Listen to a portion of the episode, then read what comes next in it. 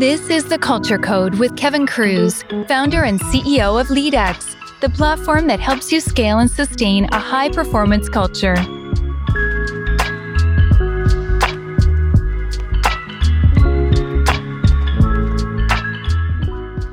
Hello, everyone. I'm Kevin Kruse. Welcome to Culture Code. Our guest today is the Chief People Officer of Databricks, Dr. Amy Reichanadter. Amy, welcome. And where are you joining from today? Thanks so much. I'm joining from the San Francisco Bay Area in California and really happy to be here. Well, delighted to have you. Now, normally I'm from the beautiful city of Philadelphia, Pennsylvania, but I'm spending the month in San Jose. So we're probably neighbors or something like that. yeah, we're pretty close. So let's just start. Um, obviously, people in the tech industry are familiar with your company, but I've probably got some listeners that might not be. So let's just start. Tell us about your company. What do you do? How big is the organization? Great. So we are just crossed over 5,500 employees globally. So we have offices around the world. And Databricks is basically the creator of the data lakehouse. And what that means is that we have a platform that combines the best of data warehouse and data lake to provide a single platform for organizations to unify their data and uh, enable them to do both analytics, machine learning, and AI use cases in one place. And so we were actually founded by the original creators of Apache Spark. Um, if your audience knows that. And then we've been around for just over a decade and we have over 10,000 organizations now that use our platform. Incredible growth in just a decade, a thriving organization in, in a decade. It's really, really remarkable. And we're here obviously to talk about, about culture, which some people, you know, would even struggle to define, or we know great culture when we see it. So I'm going to challenge you to put it into words though. Like for I'm an outsider, tell me what is the the culture at Databricks like? Yeah, uh, maybe it would help if I just shared with you some of the history about how we created the culture. And we are very fortunate that we still have a number of active founders in the company. And so a lot of the ideas for the culture come from them. But the way that we established our culture was we actually did a pretty extensive look at the behavior of our employees. And we looked at the behavior of employees who were the most successful in the organization and also the behaviors that had been exhibited when we did our most innovative work. And then we looked at the other side of that, which is that we looked at behaviors of employees who may have struggled here. And ultimately, that was the way that we came to our culture principles in the organization, which include customer obsessed, first principles thinking, truth seeking, what we call raise the bar, a bias for action, and Databricks first. And you could remove the words culture principles, and I would describe them as ultimately sort of the keys for success for employees to really be successful at Databricks and be empowered to do the best work of their career here. So, I mean, it sounds um, very distinct. And for our listeners, I want to make sure they picked up that you mentioned the word behavior so many times in your answer, which um, doesn't surprise me since you are a clinical psychologist. and so it comes naturally to you, right? But that's for people who struggle with thinking about culture, that's often how I think about it. You know, it's it's the behaviors that people are exhibiting throughout the organization, often even when nobody's watching, right? It's the it's who they are, it's what it's what they do. And the fact that you've described them so well and raise the bar is is one of them and i can see that you really everybody there is raising the bar to live these values this culture i mean how do you make sure that the new joiners are uh, fit and or living the culture and how do you sustain this culture even with the long timers the more tenured folks it's a great question. You know, we've grown extensively, as you know, and much of that growth was done during COVID when everyone was at home.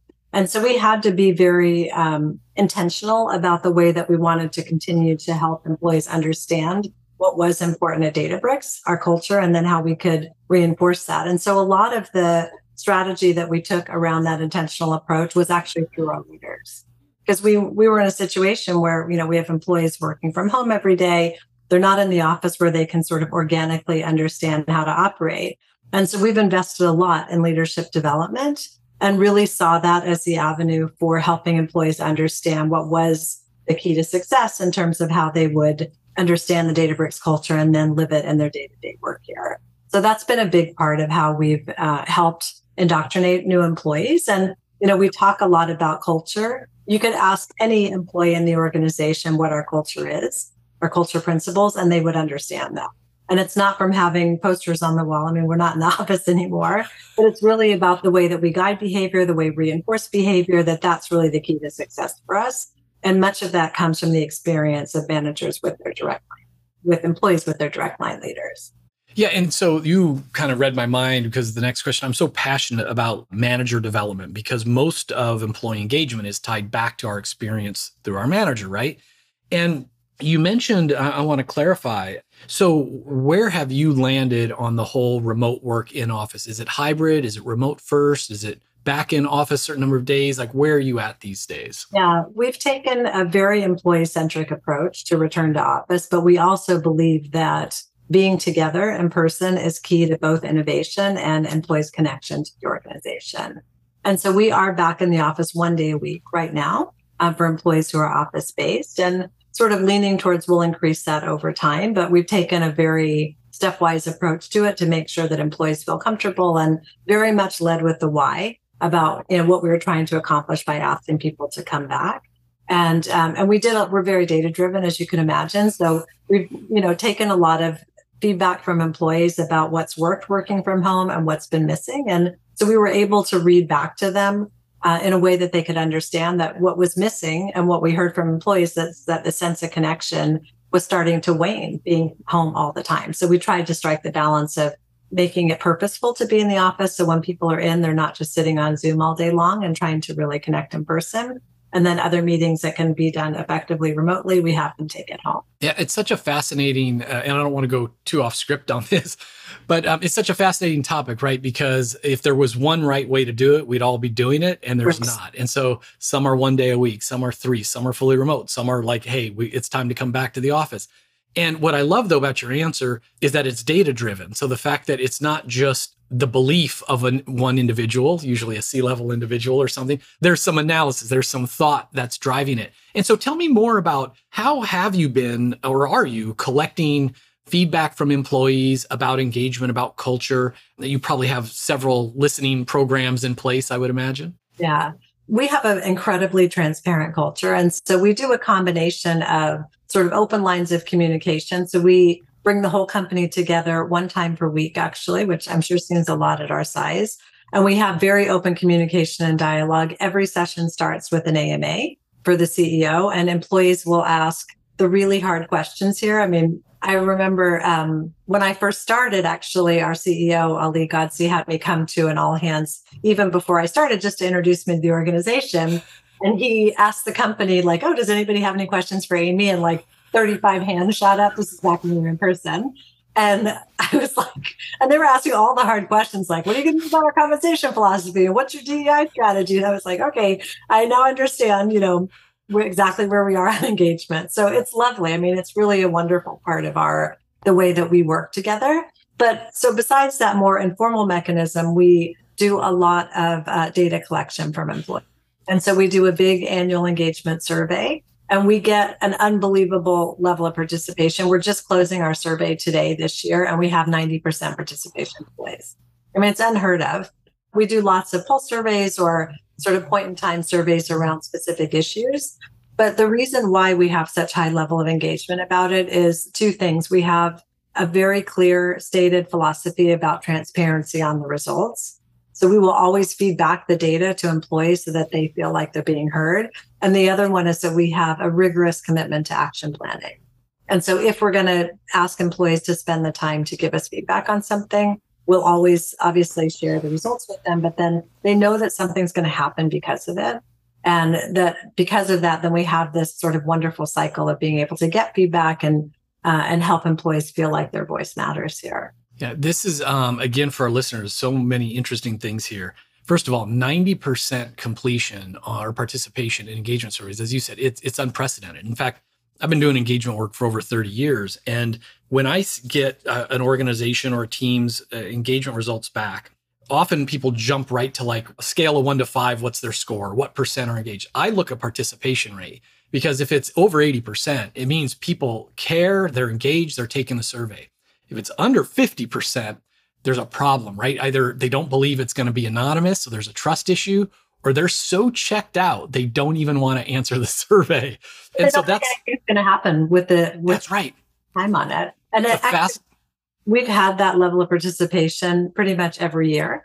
And as we've grown so aggressively, you know, people often are like, you're crazy. We're never going to get 90%. I'm like, we will. If you do the right things afterwards and people feel like it matters, then people will spend the time on it. Yeah, Amy, you said the key. That's where I was going. It's because you're doing, you're giving people the results and taking action on that data. Because the fastest way to disengage someone is say, go spend 20 minutes answering 80 questions on our annual survey and then it goes into a black hole right you, you, have no idea so then it comes around a year later and like oh, oh that's right we did that last year nothing ever happened it's i'm not doing it so it's just a sign of engagement and quality action planning. But i got to double click on this. A weekly ama with the ceo did i hear that right? Exactly.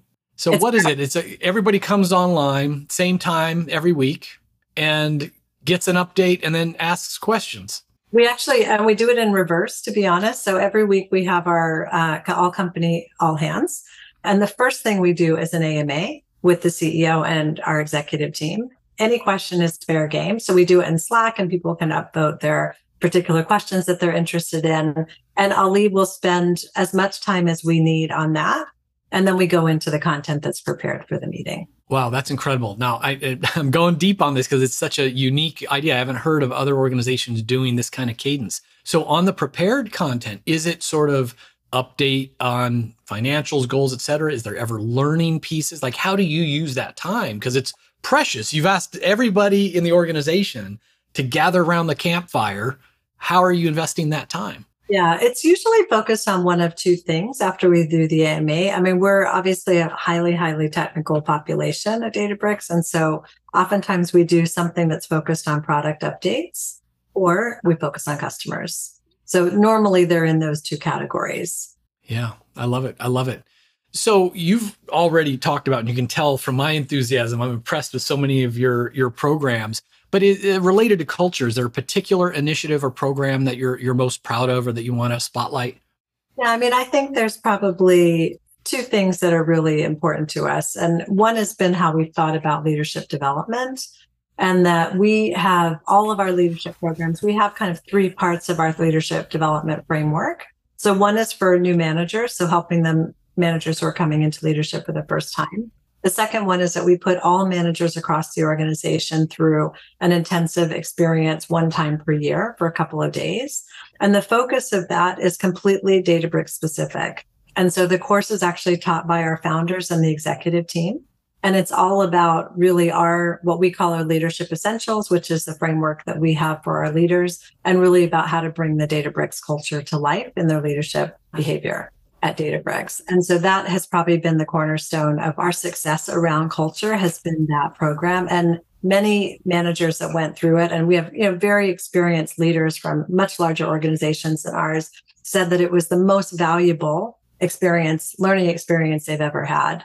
And I think, you know, part of when I understand that feedback, I think it's largely because of the relevancy of you know uh, really hearing from leaders and founders about what works here and what's important. And also just the context of being in this super hyper growth phase for so many years does cause leaders to really want to understand something that's very unique to our own experience and then the third part of our program is that we have a um, what we call a velocity program which is a program that's dedicated to our highest potential senior leaders on the high potential program, uh, that's great that you're supporting that that population.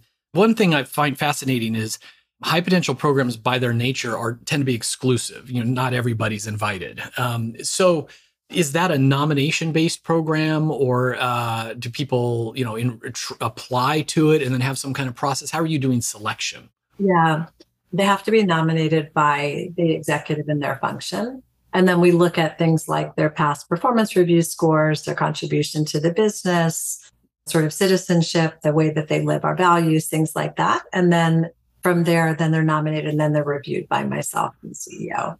We, as you know, this is a short format podcast. I could geek out on this stuff for, for many hours that we don't have. So, yeah. with the minutes that we have, a couple of fun questions if you could send a book or a movie or some something to like every colleague, you know, over 5,000 people guaranteed to read this or consume it, what would you send everyone? It would definitely be Five Dysfunctions of a Team. And the reason why is that we, you know, growing at this pace, because for, you know, we've been growing at, at an accelerated pace for year over year, you know, since certainly since I've been here, which has been more than four years. And the dynamics of always adding people to teams is something that's, you know, fascinating. And it really does require people to understand sort of the phases that teams go through in their own development. And then ultimately, one of our culture principles is what we call Databricks first, but it's really a principle around alignment and the way that people think about the organization as a whole. And I found that the Five Dysfunctions book is also very similar in mindset to the way that we think. So for Databricks employees, it would be applicable, you know, across the organization for everyone to read. Sort of a similar question. Now imagine I gave you a magic wand and thinking about everything that your organization is faced with in the year ahead.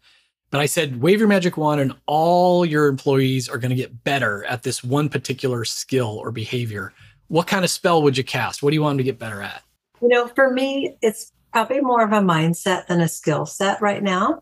And the fact that the whole world has opened up to the impact of generative AI is so exciting for us because we're right in the forefront of that change. So when I think about what employees need, it's really probably a combination of three things. I mean, one is just a curiosity for what's happening now and that everything that we've ever known before is going away. And we're sort of at the, you know, we're in the middle of this big, you know, sort of revolution of what's happening. And so I think that kind of curious mindset is really important right now. The other one is just a learning mindset. Everything is changing and expanding around us. So having that kind of intellectual curiosity and a learning mindset. And the other one is just sort of a, a positivity about the future. And, you know, I think that that is something that really helps when there is a lot of change going on, both in organizations and then in technology around us. And the way that the business world is operating right now is really shifting. And so I think that those three characteristics would be my wish for all employees if they could, if they have really could embrace that. I think that it would help all of us as we move through this kind of period of change. It really is unprecedented what the world, uh, all of us are going through. And your company really is uh, you know front and center. So with everything going on, what are you most excited about with Databricks these days?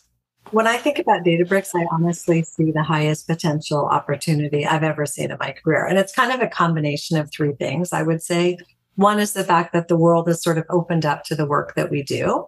And so the ability to, you know, have a positive impact on technology, businesses, science, et cetera, is just amazing. The other piece for me is that just the level of innovation that we see within our organization right now has been remarkable. And the third one is the level of talent that we have. And I think the thing I'm the most excited about is to see those three things come together at exactly this moment in time is a pretty extraordinary and I would say rare experience. So I feel, you know, very blessed to be a part of this organization and this team at this particular moment in time it's exciting to hear with all the growth and success you've already had for you to basically say we're just getting started. The world has just opened up to what we're about. So wow if you've been impressed with the last 10 years look at the look at what's coming for the next 10 years amy big thanks and you know congratulations on all the success of, of your company and with the culture all the programs and big thanks for taking some time just to, to share with your peers here some of what you're finding success with. I'm sure they're going to appreciate it. Thanks for coming on. I appreciate you being you having me. Thanks so much. Hey, thanks for listening to this episode of the Culture Code podcast. Are you looking to build, refine, or revamp a training program? We team up with companies like Northwestern Mutual, Syneos Health, and Duck Creek Technologies to roll out highly engaging training series for emerging leaders, new managers, women in leadership, high potential managers, sales enablement, and more. Check it out at leadx.org. What makes these series so uniquely engaging? We help you build a full system of development that leverages our cutting edge platform and world class training. We blend together world class cohort based virtual training and group coaching, personalized nudges, micro learning, and on demand office hour style coaching. Go check it out at leadx.org.